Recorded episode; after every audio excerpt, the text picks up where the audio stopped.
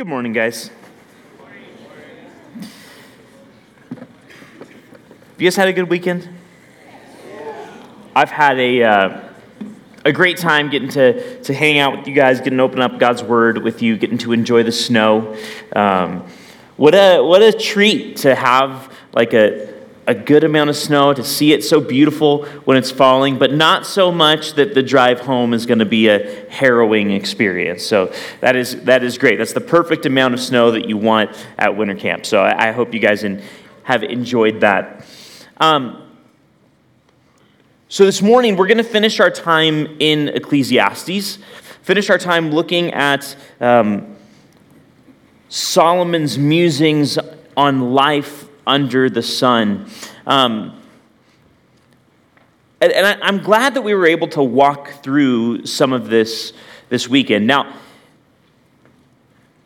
we're not going to be able to do the entire book of Ecclesiastes. Maybe you've caught on to that by now because uh, it's Sunday morning and we've gone through about two of 12 chapters. Um, so we're going to skip over like the next 10 and we'll finish up just in chapter 12 this morning. It's not because those chapters aren't important, um, but it's because what Solomon does in them, what, what the book of Ecclesiastes does, is it continues to draw out the same things that we've already been talking about. This idea of, of life under the sun versus life in the spirit.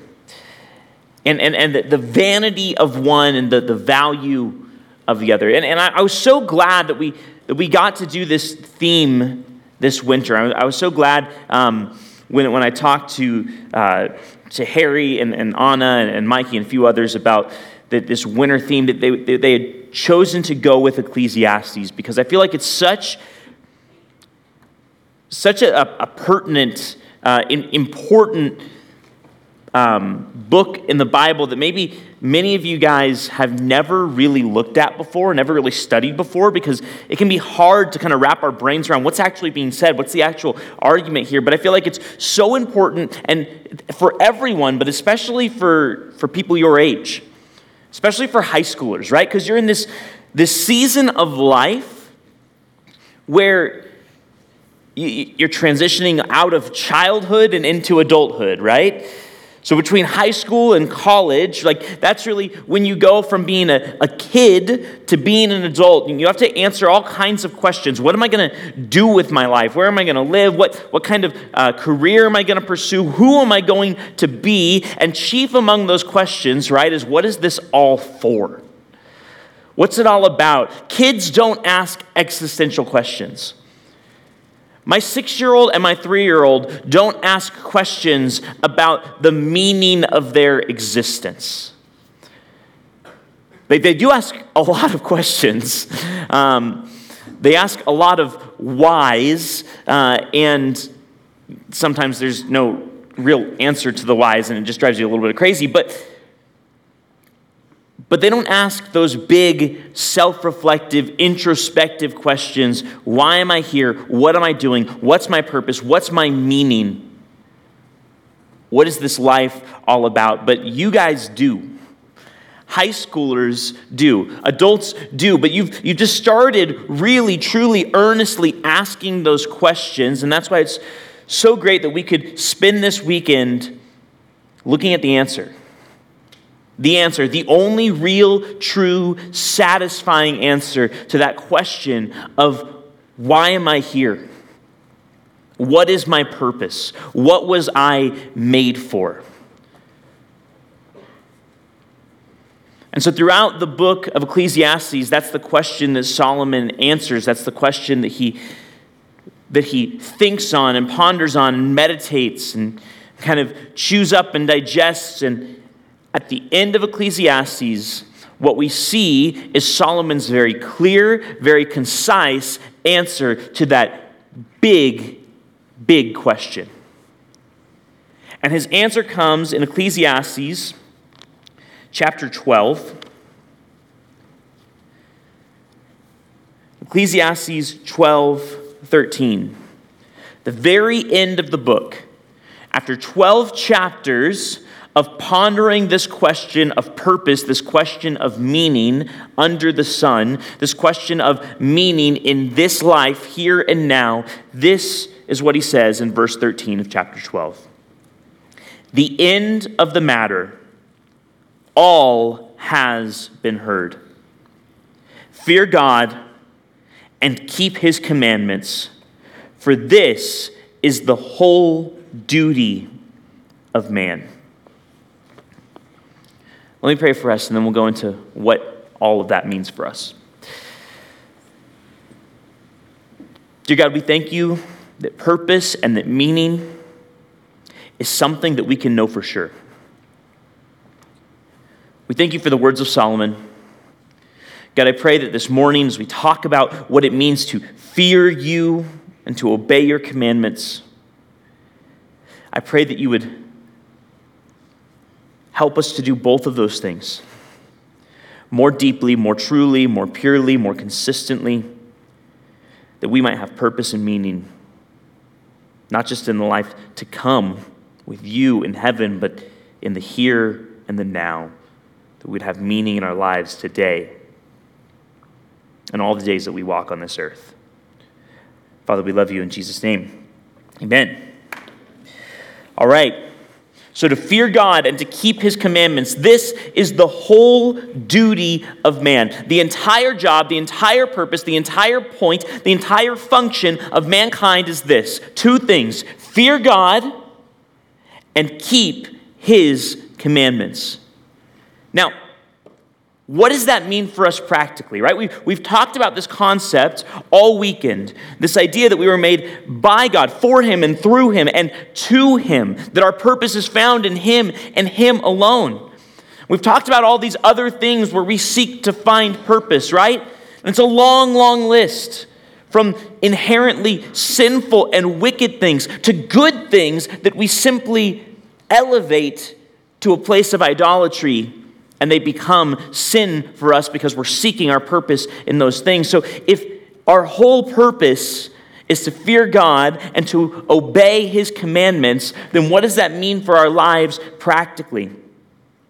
Does that mean that every one of you in here, you need to change your whole life plan your whole life goal is you've thought about where you're going to go to college and, and what you're going to do, what you're going to get a degree in, where you're going to live, and uh, what you're going to do for, for work or, or family or whatever. You need to throw all of that out the window and you need to go, no, fearing, I need to fear God, and I need to obey his commandments, and that means I need to go into full time ministry. Is that what it means? No. No, you know, for some of you, maybe, maybe it does mean that. In the sense that for some of you, maybe there is a, a call to full time ministry, but absolutely not all of you. To fear God and to obey his commandments doesn't mean that, but it does mean that no matter what you do in your life, no matter where you go, no matter what you pursue, no matter what you spend your, your time on, your purpose in this life is the same. Whether you grow up to become an elementary school teacher or a graphic designer or a football player or um, a computer engineer or a YouTuber, whatever it is, whatever you end up doing, your purpose in life is the same. It is to bring glory to God by fearing Him and by keeping His commandments. So, what this means for us is that all of us should go from a place where we say, hey, football is my life. My, my, my grades are the, the most important thing about me. They're where I find my meaning, my purpose. We can go from that to say, no, I love this thing. I want to work hard at it but my purpose and my meaning is found in God alone. I love this thing. I want to work hard at it. I want to be good at it. I want to glorify God in the way that I approach it. But ultimately, my life is about fearing God and obeying His commandments over and above absolutely everything else. See, that's the life we were made for a life of fearing God and keeping His commandments in every area and every facet of our lives. It's going to look different for every one of us as God's wired us in different ways. But those two things are true for every human being who ever, who's ever walked the face of this earth. What's translated there in, in my translation when it says, Fear God and keep his commandments, I'm in the ESV, it says, For this is the whole duty of man. That this is the whole duty of man might also be translated as this is for all of mankind. It's our entire job, it's our entire duty, but it's also the job for absolutely every man, woman, and child who's ever walked the face of the earth. Their job, regardless of what their life looks like, regardless of where they're born and where they live and where they die, regardless of any of those things, their job is the same it is to fear God and to obey his commandments. So, how do we do that? What does that actually look like? What does it even mean? Well, let's start with talking about the fear of God. We talked about it briefly on Friday night, if, if, you, if you, remember, um, but I want to spend a little more time just talking about what the fear of God actually is, because I feel like so often we get this twisted and we get it wrong.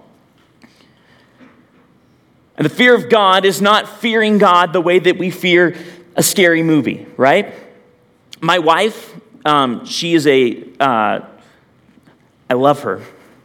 She's a weirdo, um, and she loves scary movies, and I do not understand it, okay? I don't get scary movies. I don't understand scary movies.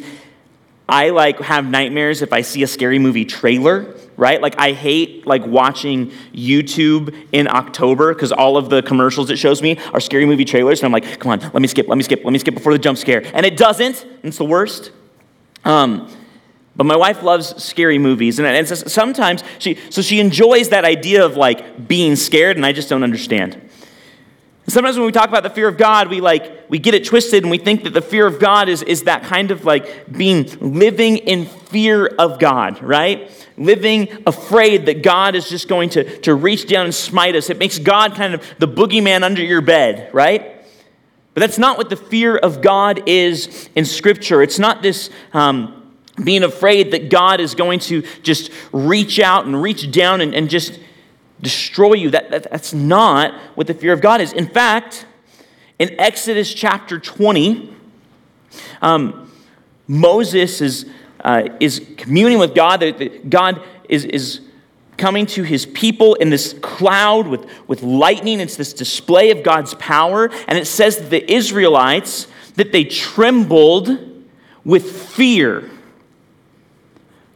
but it was that boogeyman kind of fear, that scary movie kind of fear, that, that afraid of God. It says that they were afraid of God. And do you know what Moses says to them? It's incredible. In Exodus 20, he says to the, the Israelites, as they're afraid of God, he says, Do not be afraid, for the Lord has come that you may fear him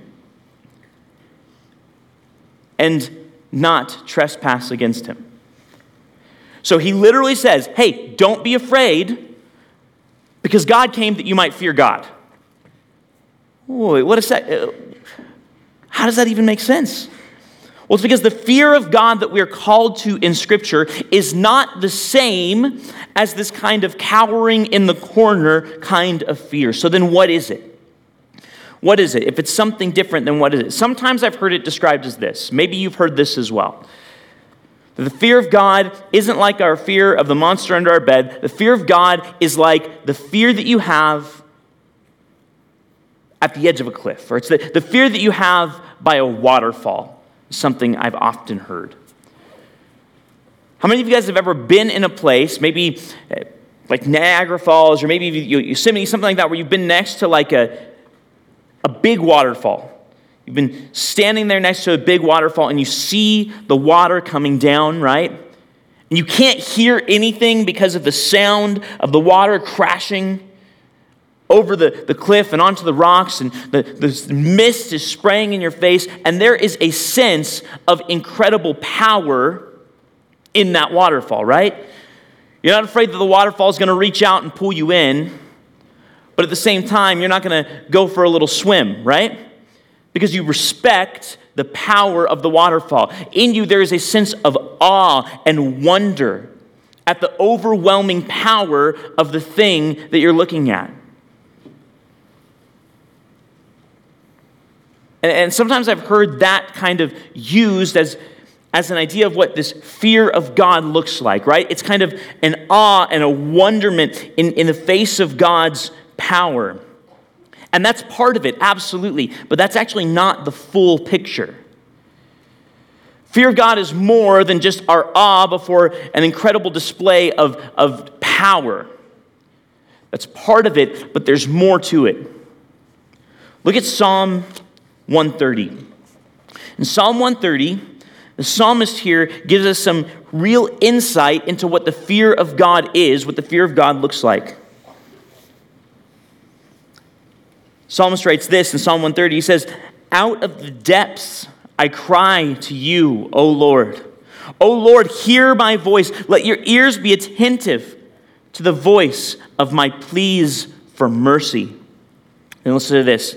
If you, O Lord, should mark iniquities, O Lord, who could stand? This is what we talked about last night. Is what we talked about yesterday. If God were to keep track of our iniquities, if He were to, to mark all of our sins, then who could stand up to that judgment? The answer, of course, is no one.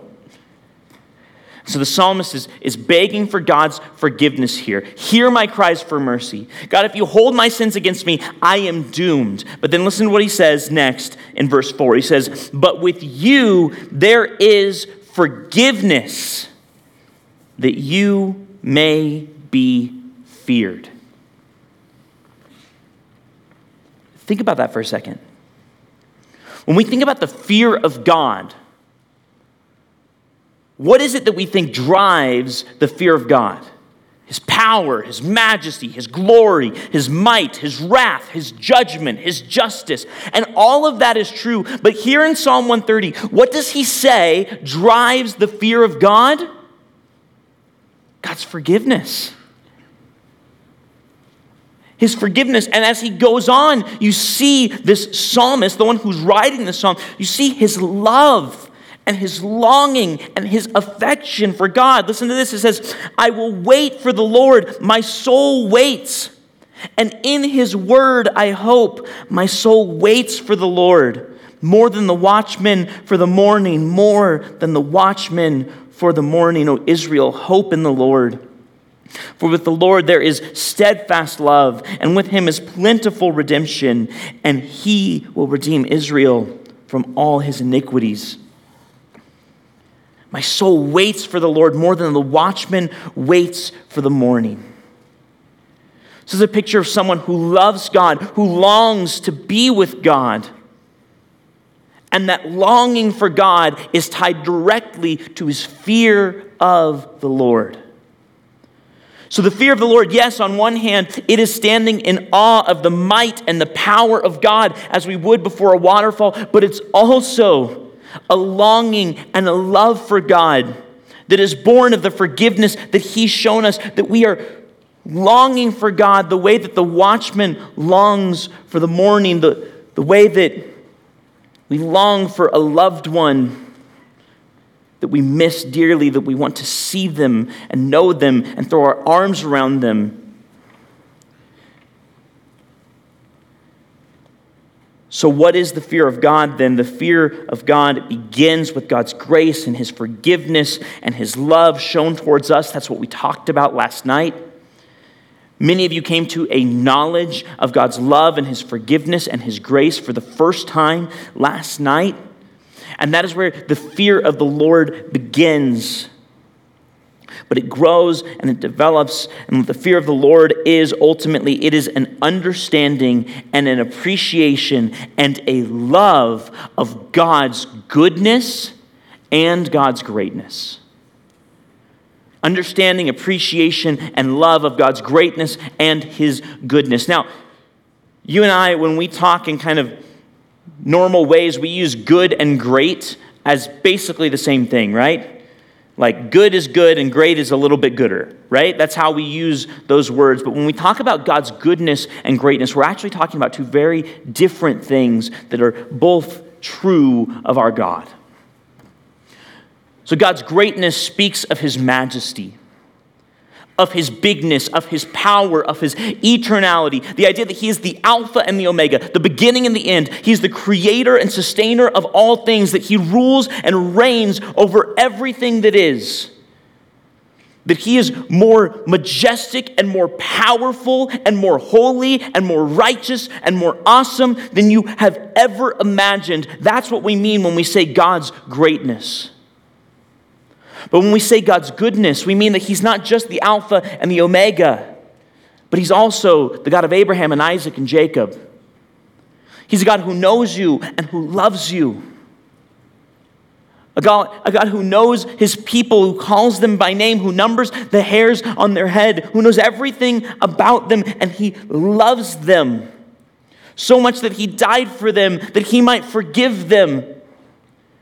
A God of might and mercy and power, but also a God of love, a God of grace. So the fear of the Lord is an understanding, a knowledge, a love of both of those things. Not just his power, but also his mercy. Not just his justice, but also his grace. When we understand those things, when we study those things, when we come to a deeper knowledge and love of those things, we grow in the fear of the Lord, an appreciation of Him for who He really, truly is. It's one of the key purposes of our lives is to grow in that fear of God, in a knowledge and understanding and appreciation of who He is in His goodness and in His greatness. So that's our first task, but then what's our second?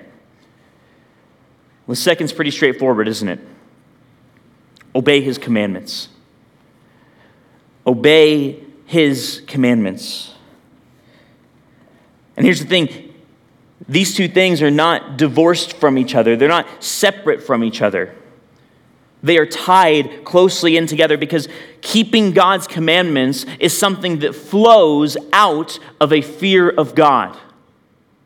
And I don't mean that in that sense of the boogeyman fear, right? I don't mean that we keep God's commandments because we're afraid of what he's going to do to us if we don't keep his commandments. What I mean is that we keep God's commandments because we understand and appreciate who he is and how big and powerful and holy and righteous and loving and gracious he is. And that motivates us, that animates us, that drives us to obey him.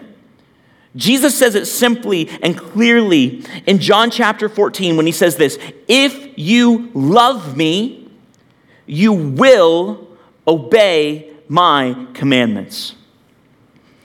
There are no ifs, ands, or buts in that. He doesn't say, if you love me, then you might obey my commandments. He doesn't say, if you love me, then you will obey my commandments if you agree with them. He doesn't say, if you love me, then you will obey my commandments as long as they already fit your current lifestyle. No, he says, if you love me, if you have a fear of God, a love and an appreciation for who God is as he is, if that is true of you, then you will keep my commandments. These two big purposes of our life, they are tied together. One, the fear of God, leads to the other, obedience to his commandments.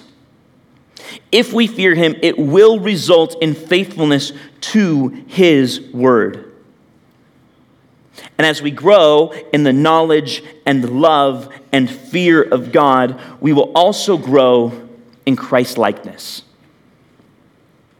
We will grow in Christ likeness. We will grow to be more and more and more like Jesus. This is a process we sometimes refer to as sanctification. Justification is being made right before God in a legal sense. That's having our, our sins wiped away and the righteousness of Jesus credited to our account. That's what happens when we put our faith and our trust in Him, as many of you did last night. But sanctification is a process. Sanctification is the process of growth.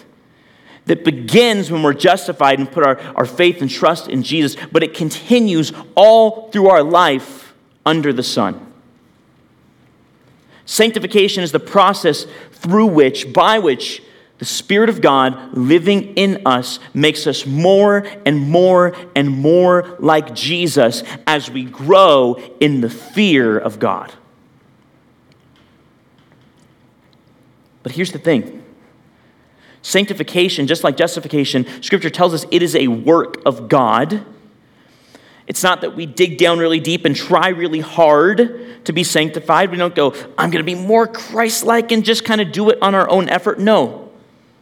It's the Spirit of God living in us and working through us by which we become more and more like Christ. But it's not something that happens automatically. Because throughout Scripture, what you see is this idea that our sanctification, our growing in Christ likeness, our growing in obedience to God's commandments, this happens in cooperation, it happens in concert between our spirit and the Spirit of God living in us. A metaphor that the Bible uses frequently to talk about this kind of idea is the metaphor of a tree a tree and its fruits, right? And maybe most famously, we talk about the, the fruit of the Spirit. The result of the Spirit of God living in us, grows in us, results in love and joy and peace and patience, kindness, goodness, faithfulness, gentleness, self control, right? Results in the fruit of the Spirit in our lives and in our character. That's what we're talking about here.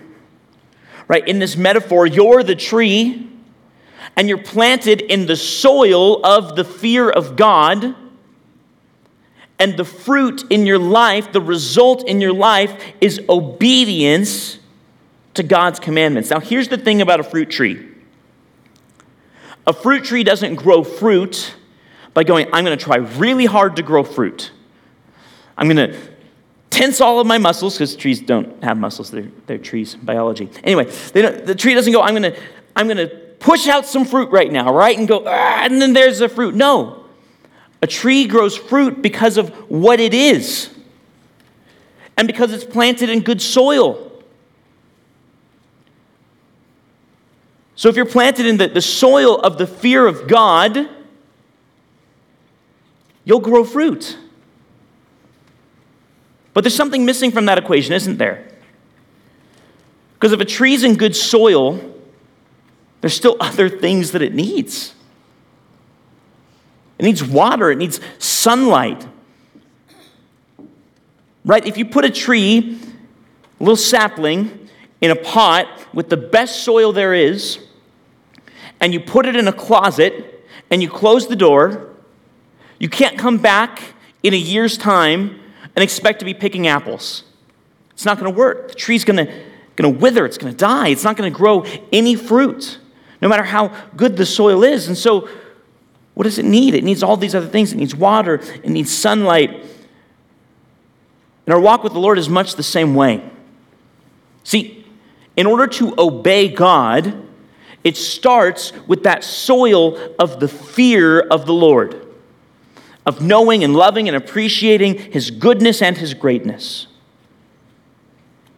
And that fear will naturally bring about fruit, the Spirit of God will naturally bring about fruit in our lives, but we need to be watered as well. And what does that look like? How are we watered? In, in His mercy and His grace, God has set up for us things we might call the means of grace meaning that our growing in Christ likeness is not based on our own effort, it's based on God working in and through us to produce that fruit. But we need to make sure we're being watered by the means of grace. And so, what are those things? Well, Scripture sets up many of them, ways that we are to grow in Christ likeness, to make sure that the tree of our life is being watered. But I'm going to give you just three this morning. So three are this. First, if we want to be watered and to grow the fruit of obedience to God, then we need to be watered with the Word of God. The Word of God. We cannot obey God's commandments if we don't know what they are. We cannot follow God's voice if we haven't heard His words, if we haven't listened. And so, this might sound trite to some of you. Maybe you're like, oh, yeah, okay, yeah. The, the pastor guy's telling me to read my Bible. I know, I know I'm supposed to. Guys, the reason people tell you that over and over and over again is because it's the purpose of your life. The purpose of your life is to fear God and to obey His commandments. And if you don't spend time in His Word, you cannot do that. Not you can't do it well, you can't do it at all.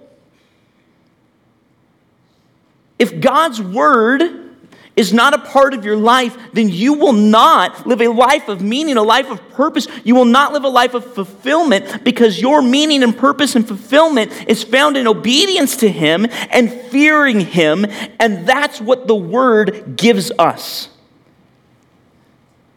You need this watering your life. What does the Bible say about itself in 1 Timothy, sorry, 2 Timothy 3:16? It says that the word of God is breathed out by God. That every word in this book is the very word of God, that He spoke it into existence. He used human writers to write it and all these sorts of things. It's been translated, all those things, but still, this is God's word. It is true. And more than just being true, it is truth itself, and we desperately need it. You desperately need it. In Psalm 119, makes this very explicit when he says,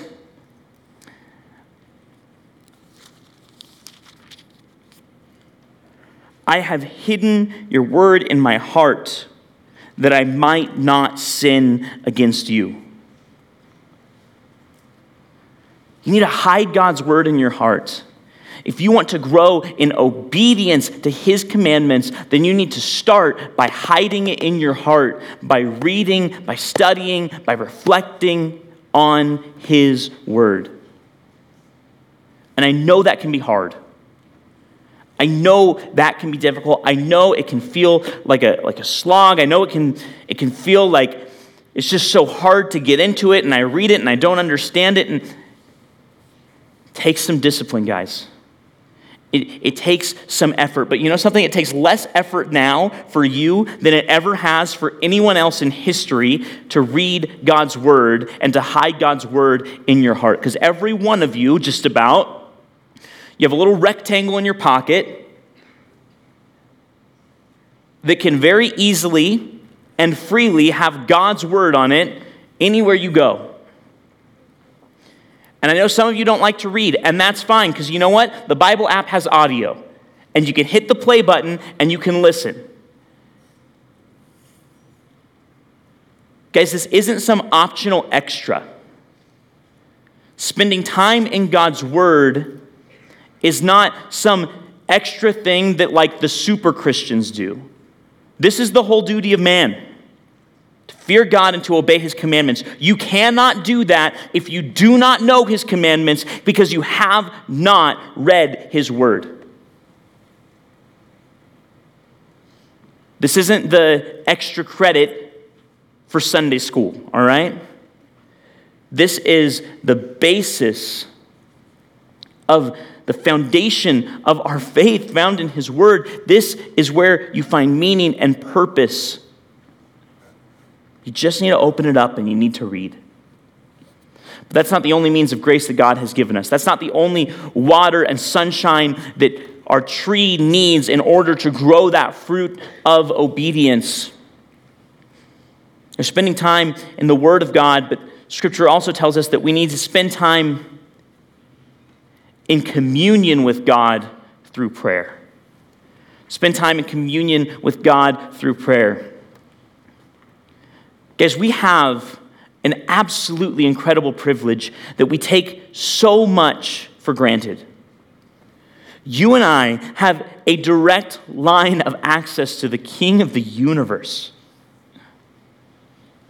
Scripture says that because Jesus died and he rose again for us, because we put our faith and trust in him, we are adopted into the family of God and we can call out to God, Abba, Father, just as He does.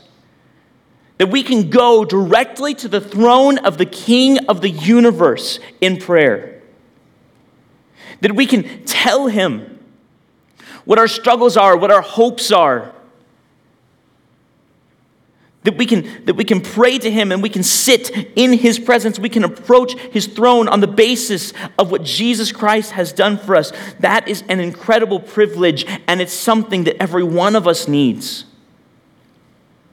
To be able to commune with the god of heaven and earth through prayer to read his word and also to communicate with him in prayer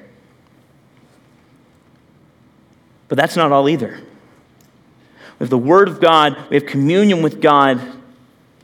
We also need to spend time with the people of God as a part of the family of God.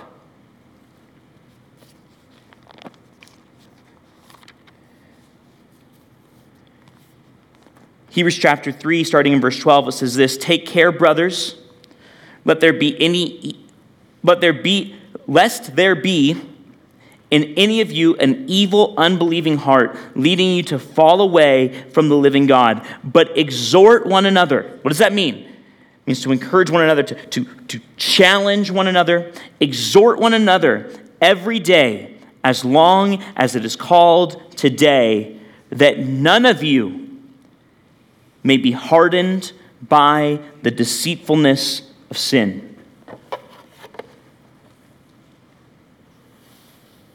See, if our purpose of life is found in fearing God and obeying His commandments, what we need to realize is that we cannot do that on our own. It's the Spirit of God living in us that drives us to do that. But even at that, we need the people of God around us in order to do that well. We need to encourage and exhort and spur one another on to love and good works. If you're spending time in the Word of God, you're spending time in prayer to God, but you never spend time with the people of God, you are not going to grow the fruit of obedience that we're called to. You need to spend time with people who love Christ and who point you towards Christ. And did you hear what he said there? He said you need to encourage and exhort one another every day as long as it is called Sunday, right? No. No, he said every day as long as it is called today. You need to be in constant fellowship with other believers because sin is deceitful, because sin is wicked. And you need other people around you to say, dude, don't go towards the light because that thing's going to zap you. And you need it every single day. For some of you, maybe you maybe you're a part of the youth group. Maybe you attend on occasion. Maybe you say, I'm a Christian, but you never go to church, you just come to camp because it's fun. Guys, you're starving yourself. You're, you're, a, you're, you're a tree that's not being watered. You need to be in fellowship with the body of Christ. And not just your youth group. You need to be in, in a church with people who are older than you and younger than you, with the, the saints of God who gather to sing his praise and open his word. You desperately need that if you are going to grow in obedience and grow in the fear of the Lord.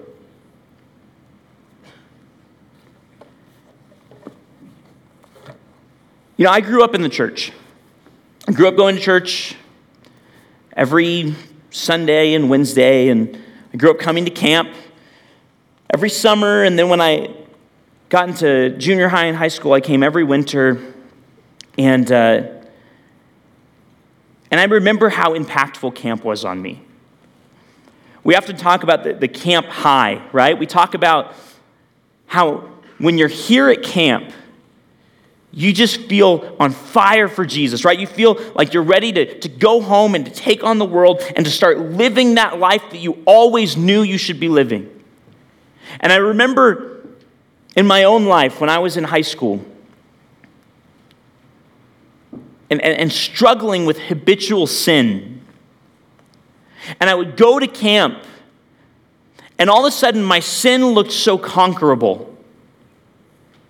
I looked at these things, these traps that I kept falling into, and I went, I, the power of Christ in me, the power of, of the Spirit of God in me, I can overcome that thing by the power of God. I was so encouraged. And then I would go home and I would be on that high for a day or a week or maybe a month. And it would fizzle out and I would find myself right back in the same old ruts, right back in the same old sin, seeking meaning in the same old things that never had anything lasting to offer. But why did those things seem so obvious and so easy and so simple and so conquerable up at camp? What was it about camp that made that something that seems so, so attainable, that righteousness so easy, so desirable. It's not a secret. There's no magic to it. It's not the, the elevation that puts you closer to heaven. It's not the beauty of nature around us. It's none of those things. You know what it is? When you're here at camp, your tree is watered.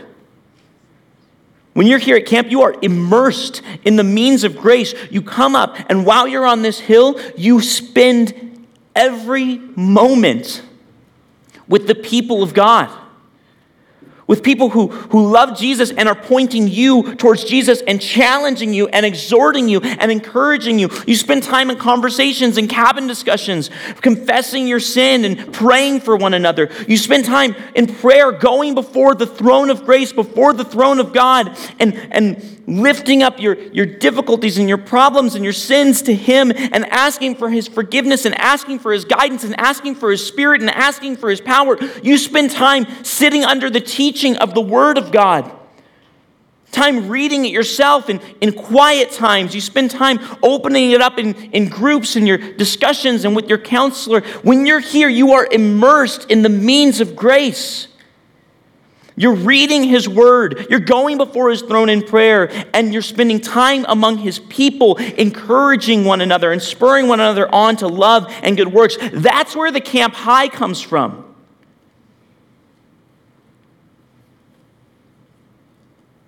But it doesn't have to end here. You can encourage one another every day as long as it is called today. You can open God's word every day. You can spend time in prayer every day.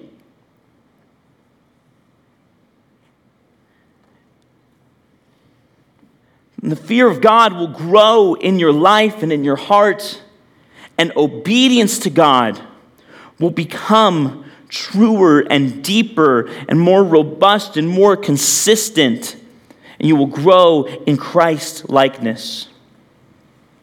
And as you grow in those things, the fear of God and obedience to His word, you'll grow in meaning and purpose. Because that's what gives this life under the sun meaning and purpose. It is walking through life committed to living life in the service of the glory of the God who made us by and through and to Himself. Our meaning and our purpose comes by growing in the knowledge and the love and the fear of God in His goodness and His greatness. It comes by walking in an ever increasing obedience to His commands by the power of His Spirit as we immerse ourselves in the means of grace that He has set up for us.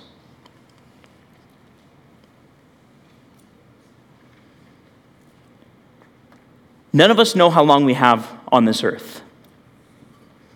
None of us know how long we have here under the sun. The average life expectancy in the US is 77 years, which means you've got about 60 left. Maybe. Or maybe you have 50. Maybe 30. Maybe 10. Maybe you never make it down the mountain. Guys, this life is fragile. It's not permanent. It's vanity. It's a breath in the wind. It is nothing but a vapor, and you don't know how long you have. You make all kinds of plans about what you're going to do with your life, and, and, and that's fine. You're at an age and a time when you should be thinking about the future. You should be thinking about what you're going to do, but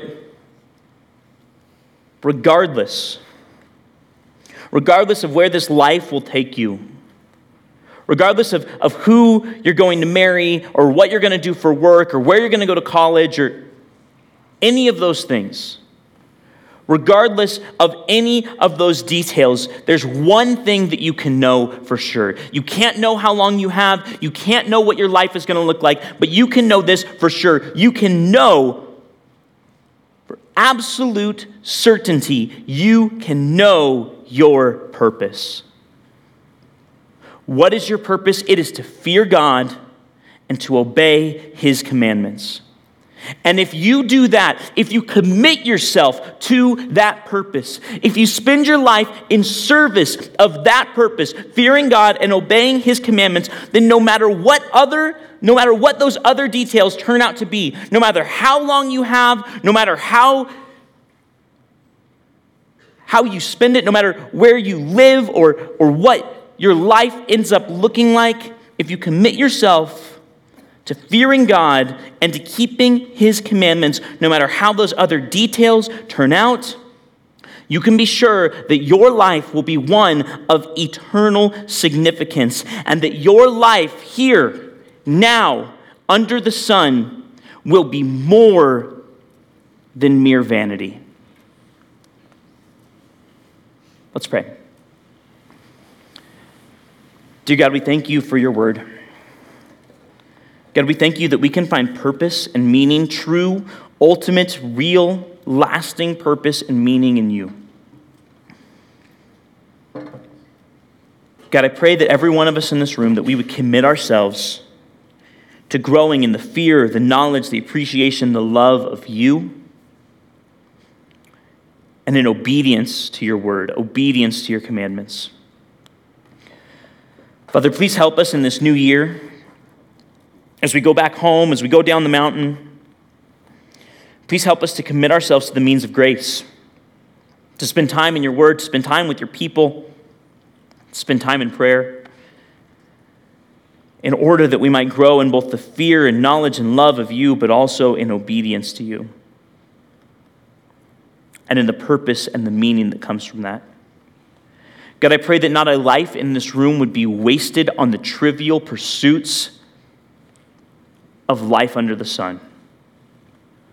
That no one here would waste their short time on this earth away by simply seeking after the things of this world, but that we would, every one of us, be committed to the purpose that we were created for to glorify you through fear and through obedience. Father, we love you. We thank you for this weekend. We thank you for who you are and what you do. In Jesus' name, amen.